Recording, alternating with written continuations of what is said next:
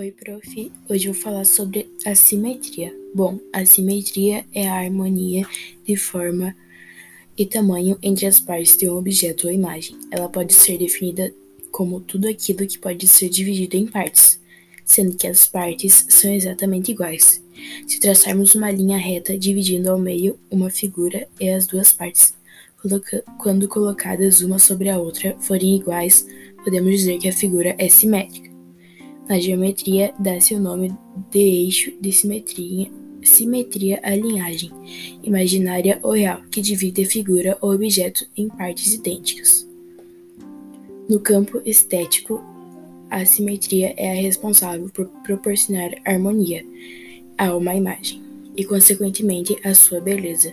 Quanto mais simétrico for um objeto ou figura, mais belo tende a ser considerado. Antônimos, ou seja, possuem significados opostos.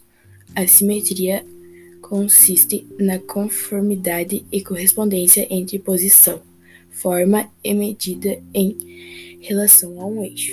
É a existência de harmonia entre duas ou mais partes. A simetria, por sua vez, seria a ausência de simetria, ou seja, quando não há essa correspondência entre as partes sendo desproporcionais ou não harmoniosas.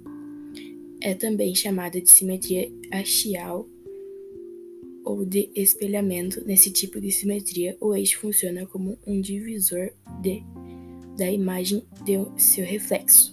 A simetria rotacional caracteriza-se caracteriza pela presença de um ponto fixo, centro da simetria, em torno do qual a figura pode girar mantendo sempre o mesmo aspecto.